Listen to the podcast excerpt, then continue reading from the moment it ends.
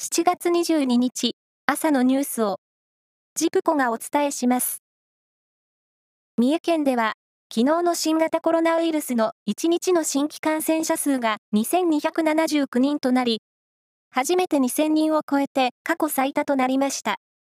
一見知事は県独自の感染防止行動徹底アラートを出し、高齢者と会う際のマスク着用や帰省前の検査などの感染対策の徹底を呼びかけました。新型コロナウイルスワクチンの5回目の接種を、この秋から始める方向で厚生労働省が検討していることが分かりました。今後、実用化が見込まれるオミクロン株に対応したワクチンの使用を想定しています。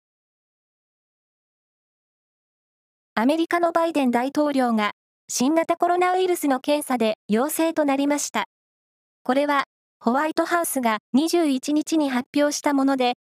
症状は非常に軽いとして、隔離措置を取った上で執務を続けるということです。イタリアの自動車メーカー、フェラーリが、2025年に初めての電気自動車を発売する方針を示しました。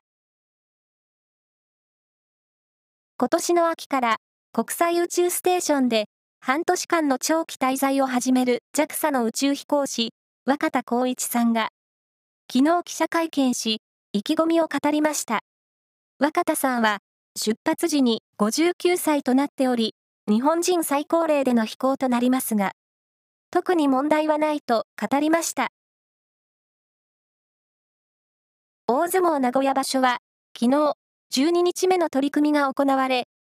横綱照ノ富士は、関脇大栄翔を押し出し、10勝2敗としました。平幕の逸ノ城も、翔猿を押し出して2敗を守り、照ノ富士と共に首位を保っています。角番大関の正代は、碧山を押し出して7連勝で勝ち越し、4回目の角番を脱出しました。プロ野球12球団による臨時実行委員会は、今日からバンテリンドーム名古屋で予定されていた中日対巨人の3連戦を延期することを決めました。これは、巨人に新型コロナウイルスの集団感染が起きて、チーム編成が困難なためです。以上です。